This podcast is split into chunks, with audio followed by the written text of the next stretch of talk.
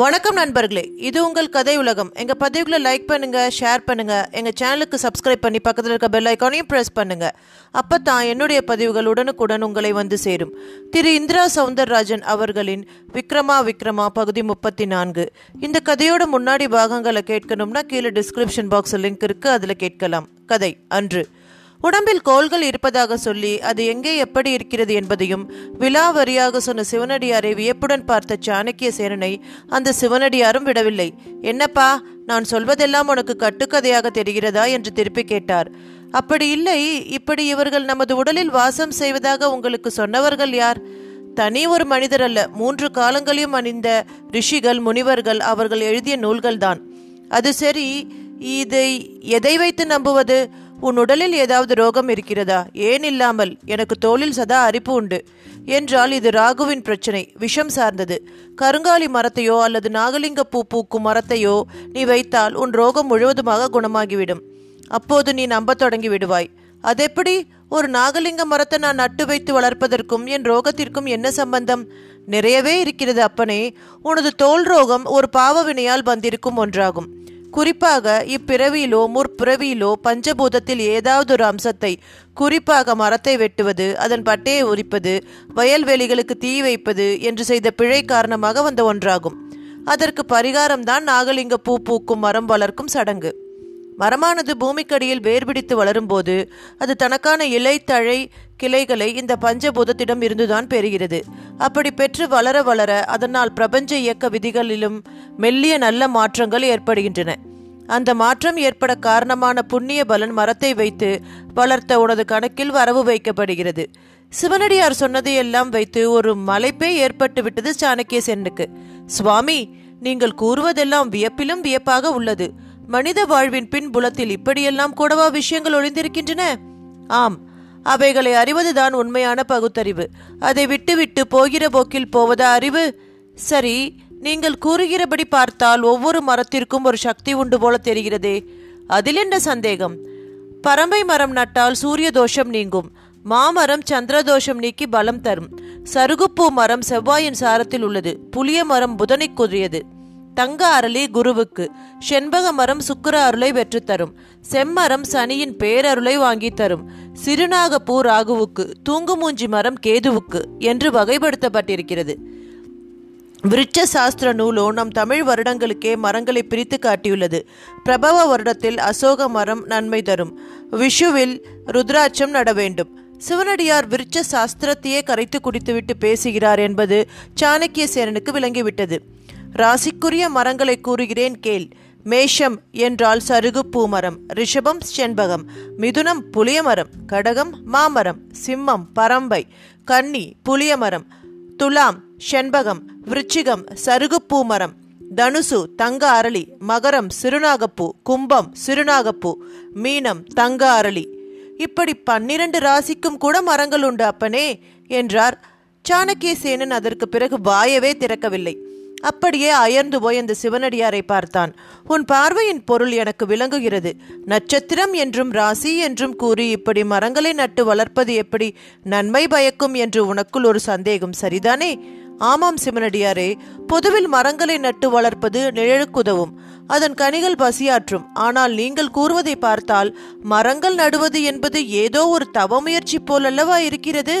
மரங்களை இப்படி நட்டு வளர்ப்பதால் நம் வாழ்வே மாறிவிடும் போலல்லவா இருக்கிறது உங்கள் பேச்சு? அதில் சந்தேகம் என்ன? உனது ராசிக்குரிய ஒரு மரத்தை நீ நடுவதன் மூலம் ஒரு அறச்செயல் செய்கிறாய். மரம் நடுவது அறச்செயலா? ஆமப்பனே ஒரு மரமானது ஊரில் பெய்யும் மழைக்கும் காரணமாக உள்ளது. அதே சமயம் பல பட்சிகள் வாழ மனையாக உள்ளது. பலர் இலைப்பார நிழலாகவும் உள்ளது. அதாவது ஒரு மரம் ஒரே சமயத்தில் அன்னம் தண்ணீர் ஓய்வு என்று மூன்று விஷயங்களை அளிக்கிறது. அதுவும் யாரால்? நட்ட உன்னால். இதற்கான பலன்கள் உன் கணக்கில் தான் சேரும்.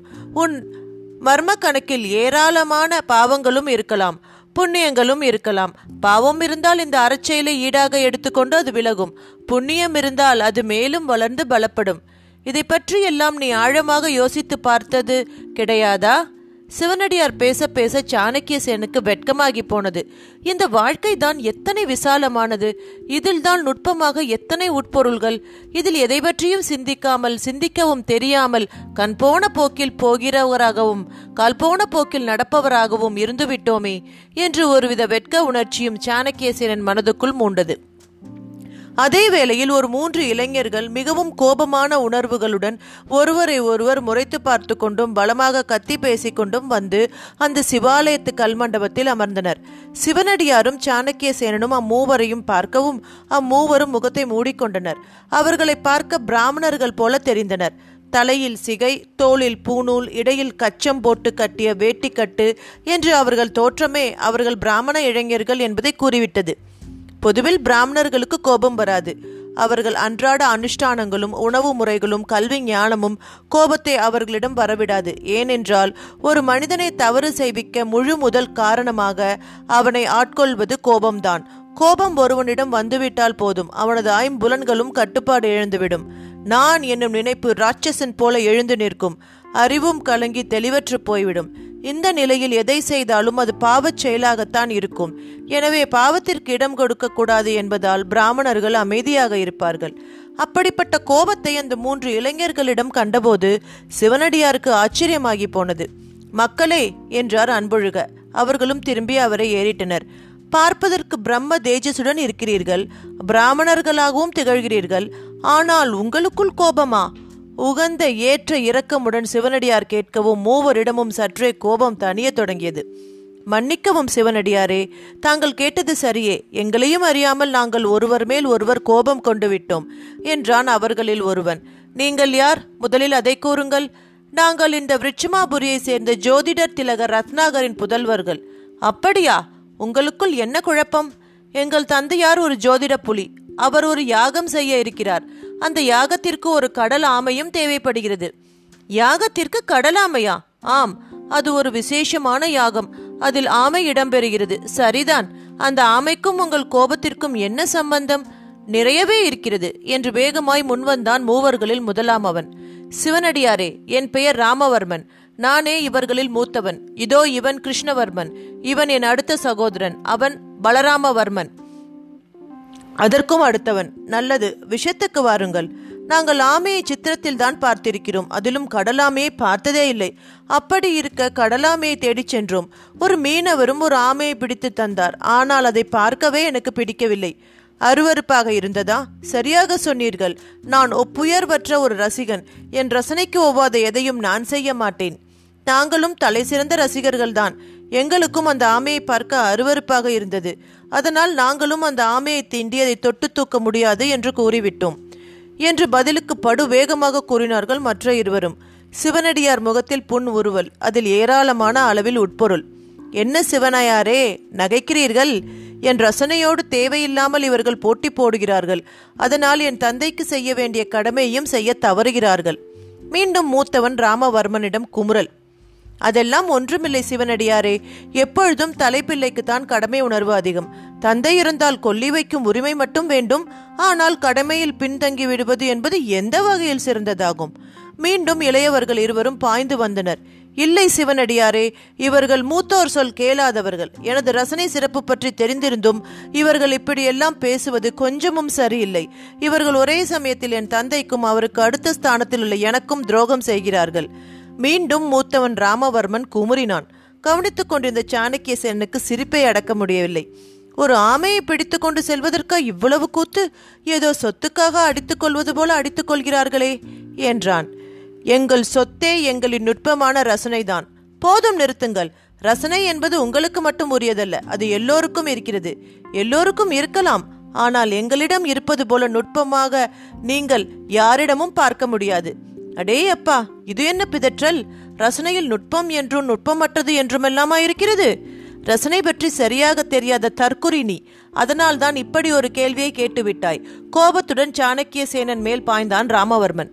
யாரை பார்த்து தற்குறி என்கிறார்? ஒரு ஆமையை தொடுவதற்கே கூச்சப்படும் நீதான் தற்குறி. பதிலுக்கு பாய்ந்தான் சாணக்கிய சேனன். கோபமாக வந்து அமர்ந்தவர்கள் வந்த இடத்திலும் தங்கள் கோபத்தால் சண்டை போட ஆரம்பித்து விட்டார்கள் கோபம் எப்பேற்பட்டவனையும் அழித்து எரித்துவிடும் என்பதுதான் எவ்வளவு பெரிய உண்மை. சிவனடியாரே நடுங்கி போனார். போதும் நிறுத்துங்கள். ரிச்சிமாபுரியில் எப்பொழுதும் இப்படி யாரும் அற்பமாக சண்டை போட்டுக் கொண்டதில்லை என்று அறிவுரை சொல்லத் தொடங்கினார். சிவனடியாரே வார்த்தைகளை அளந்து பேசுங்கள். எது அற்பத்தனம்? இளையவன் கிருஷ்ணவர்மன் சிவனடியார் மேலும் பாய்ந்தான். சிவனடியாருக்கு விளங்கிவிட்டது. சினத்திற்கு அறிவு கிடையாது என்பதை அறிந்தவர் அவர். எனவே அவர்களிடம் இனி எதுவும் பேசக்கூடாது என்று வாயை மூடிக்கொண்டார். சிவாய நம என்று சிவநாமத்தையும் ஜெபிக்கத் தொடங்கினார். ஆனால் சாணக்கிய சேனனோ அதை பார்த்து கோபத்தின் உச்சிக்கே சென்றான். முட்டாள்களே சிவனடியார் பொறுமையின் சிகரம் அறிவின் ஊற்று அவரை பார்த்த பிறகுதான் வாழ்க்கையில் நான் தெரிந்து கொள்ள வேண்டியது நிறைய உள்ளது என்கிற உணர்வே எனக்கு ஏற்பட்டது. அவர் எவ்வளவு பெரிய ஞானி அவரையே எதிர்த்து பேச ஆரம்பித்து விட்டீர்களா நீங்கள்? என்று அவர்கள் முன் சென்றான். அவன் வந்த வேகத்தை பார்த்து ராமவர்மன் பயந்து போனான். ஆனால் பதிலுக்கு அப்பனே உனக்குத்தான் இப்படி முன்வர தெரியுமா? எனக்கும் தெரியும் என்று சாணக்கிய சேனன் மேல் சென்று மோதினான். அவ்வளவுதான் அடுத்தது கைகலப்புதான். சாணக்கிய சேனனும் அந்த மூவரும் வீதியில் விழுந்து புரண்டு சண்டை போடும் அளவு போய்விட்ட அவ்வேளையில் விருச்சிமாபுரியின் பாதுகாப்பு படைத்தளபதி அந்த பக்கமாக குதிரை மேல் வந்தபடி இருந்தார். பச்சை பசேல் என்று பசுமையான காட்சிகளையே ரசித்தபடி வந்தவருக்கு அங்கு நடந்த சண்டை காட்சி அதிர்ச்சியை மூட்டியது. அவர் வந்து நிற்கவும் அவர்களும் கூட சண்டையை நிறுத்திவிட்டு அவரை பார்த்தனர். என்ன இது? எதற்காக இப்படி சண்டையிட்டுக் கொள்கிறீர்கள்?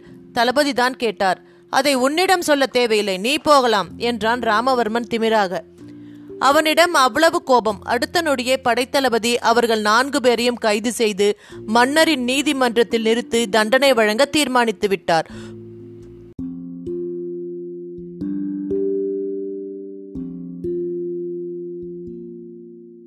இன்று புலிக்குண்டு மலைப்பகுதி ஒரு சாதாரண காட்டு மலைப்பகுதி போல இருந்தது. எங்கும் துளிகூட பசுமையை பார்க்க முடியவில்லை.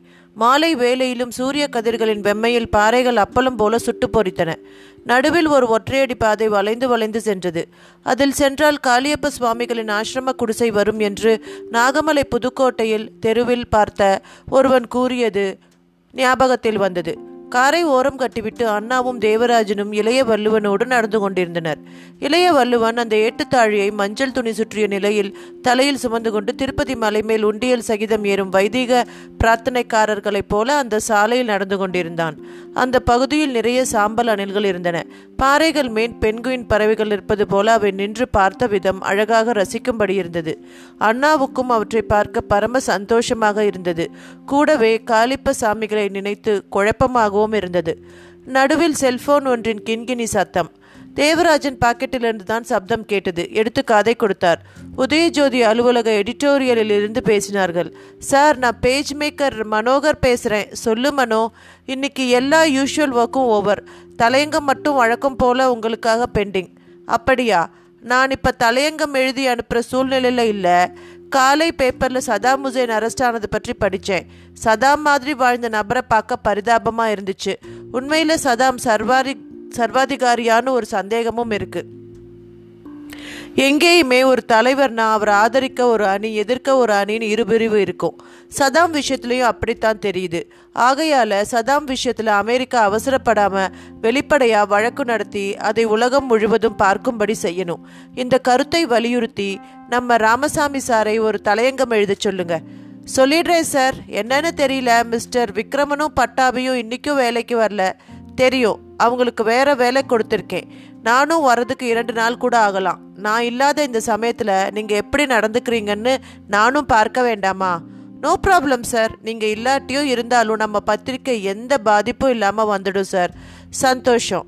ஃபர்ஸ்ட் காப்பி ரெடியான உடனே வழக்கம் போல் சாமி படத்துக்கிட்ட வச்சு எடுத்துட்டு அப்புறமா டிஸ்பேட்ச் பண்ண பாருங்க. நிச்சயமா சார் தேவராஜன் செல்லை முடக்கினார். பட்டாபி கவனித்து கொண்டே இருந்தான். சற்று அருகே வந்தவனாக சாரி சார் என்றான். எதுக்கு? ஆஃபீஸில் அவ்வளோ வேலை இருக்கும்போது இங்கே அலைஞ்சிட்ருக்கோம். எங்கள் விஷயம் உங்களை ரொம்பவும் தொந்தரவு பண்ணிகிட்ருக்கு பட்டாபி இனி இப்படி எல்லாம் பேசாதீங்க. உங்கள் டியூட்டி கான்ஷியஸ் ஃபீலிங்கை பாராட்டுறேன். அதுக்காக இங்கே இப்போ ஒன்றும் நாம் கூத்தடிச்சுக்கிட்டு இல்லை.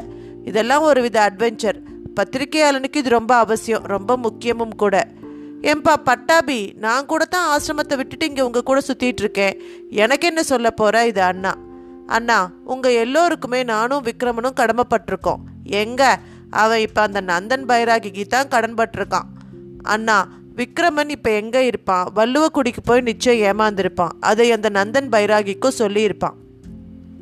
நந்தன் பைராகி அவனை எப்படி டைரக்ட் பண்ணிட்டு இருக்கானோ இங்கேயும் அடுத்து என்ன நடக்கும்னு தெரில இந்த காளியப்ப சாமிகளை சித்தர் லெவலுக்கு சொல்கிற நபர்கள் ஒரு பக்கம் அவரோ ஆளையே கடத்துகிற கடத்தல் பேர் வழியாக இருக்காரு. அண்ணாவும் தேவராஜனும் மாறி மாறி பேசிக்கொண்டே நடந்ததில் அந்த ஆசிரமம் வந்துவிட்டது.